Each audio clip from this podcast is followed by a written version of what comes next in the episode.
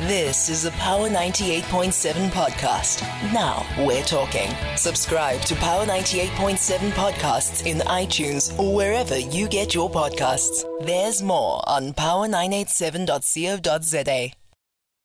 Let's uh, um, turn our attention to this now. Transnet and Eskom, the two state owned enterprises at the heart of the country's economic woes, have descended into deeper leadership and governance crises now with an ex- exodus of executives in recent weeks. Eskom has not had a group CEO since February after the resignation of Andre de Ruyter, and its board is now without a chairman after the sudden resignation of Mpho Makwana. Mr. Makwana had been in the post for just uh, 13 months. He has since been replaced by Mteto Nyati in an acting capacity, becoming the seventh chair of Eskom since 2011. Well, at Transnet, the CEO, Portia Derby, Siza Mzimela, the head of rail division, and the chief financial officer, Nonkululeko Dlamini, have all since departed.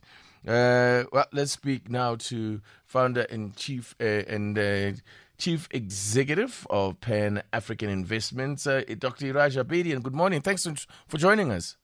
Good, morning to everyone. Good morning to the listeners thought we would tap into your inside knowledge of, uh, um, you know, Transnet in particular as a former board member there. But just in very general terms, I mean, what we are seeing here now, I mean, it cannot be a coincidence that uh, you know you have these two entities, these two particular uh, SOEs that are struggling as much as they are, and you also have issues with leadership at the, both these in, um, institutions.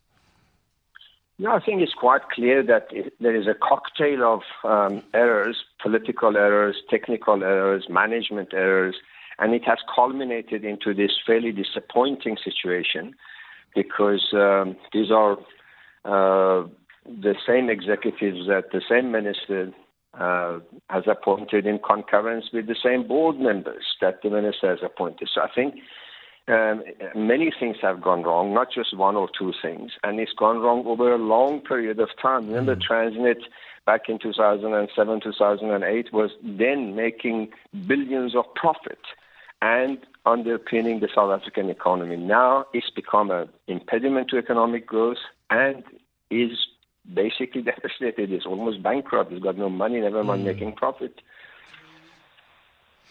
You have a situation now where you know government is talking about. In fact, I think it's uh, something that's a fait accompli that we were going to have this new entity now that will house all of these SOEs. From a governance point of view, is that a solution? I mean, how is it any different from having them under an entity called the Department of uh, Public Enterprises or some other now this new entity that is being mooted?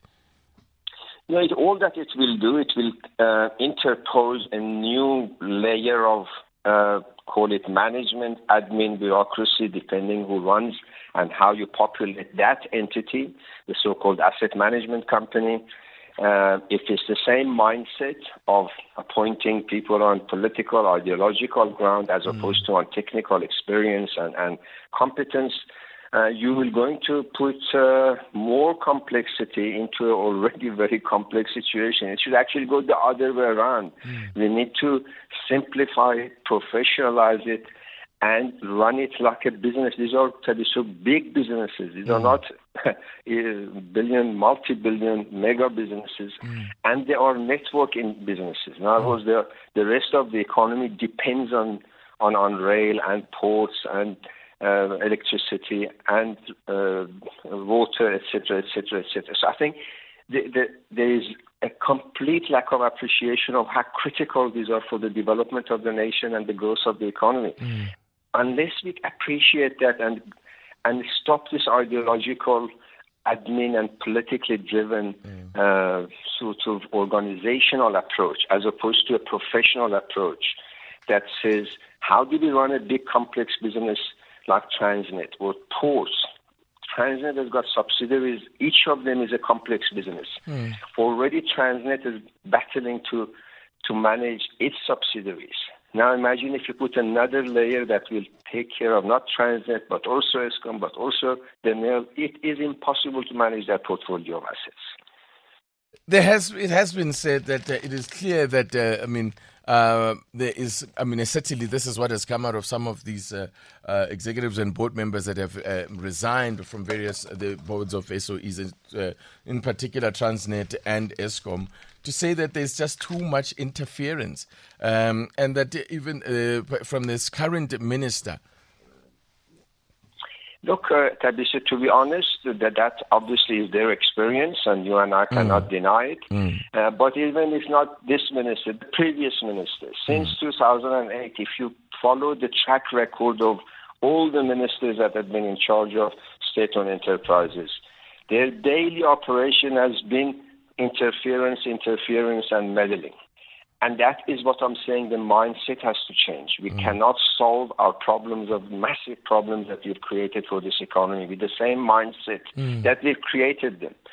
So, yes, this minister may be fiddling, but the one before him and the one before him, all mm. of them, they do not understand the boundaries of political governance and professional management. Plain mm. and simple. Mm. What should be the role of government when it comes to? I mean, they are the main shareholder um, in these uh, entity in these uh, SOEs. Um, therefore, they have a role to play. What should that be? I mean, how do you make a difference between, uh, you know, intervention and interfering? Exactly. And mm. first of all, with great respect, they are not the shareholder. They mm. are the representative of the shareholder. Okay. Mm-hmm. You and I and the nation are the shareholders. Mm-hmm. Number two, if they appreciate that that is the limitations of their role and the responsibility that rests on their shoulder, then they must go to the governing legislation which says ministers can, with the concurrence of the cabinet, appoint the board can get a strategic plan of each of SOEs and keep them accountable, not interfere in their business, keep mm. them accountable that mm. they deliver on those strategic, developmental, and economic objectives of each of these SOEs. Instead of trying to daily, quarterly interfere, and they don't understand the, the concept of oversight from regulating and, and micromanaging. Mm. What their role should be, like any other shareholder. If you have shares in any of the listed entities, what's your position? Your position is to make sure that they deliver to, to their mandates, mm. go to the AGM, uh, raise the issues, keep the board accountable, and and, and exercise oversight, not mm. manipulation and interference. Dr. Iraj Abedian, founder and chief executive of Pan African Investments, thank you so much for your time. I appreciate it. Absolute pleasure. You've been listening to a Power 98.7 podcast. For more podcasts, visit power987.co.za or subscribe wherever you get your podcasts.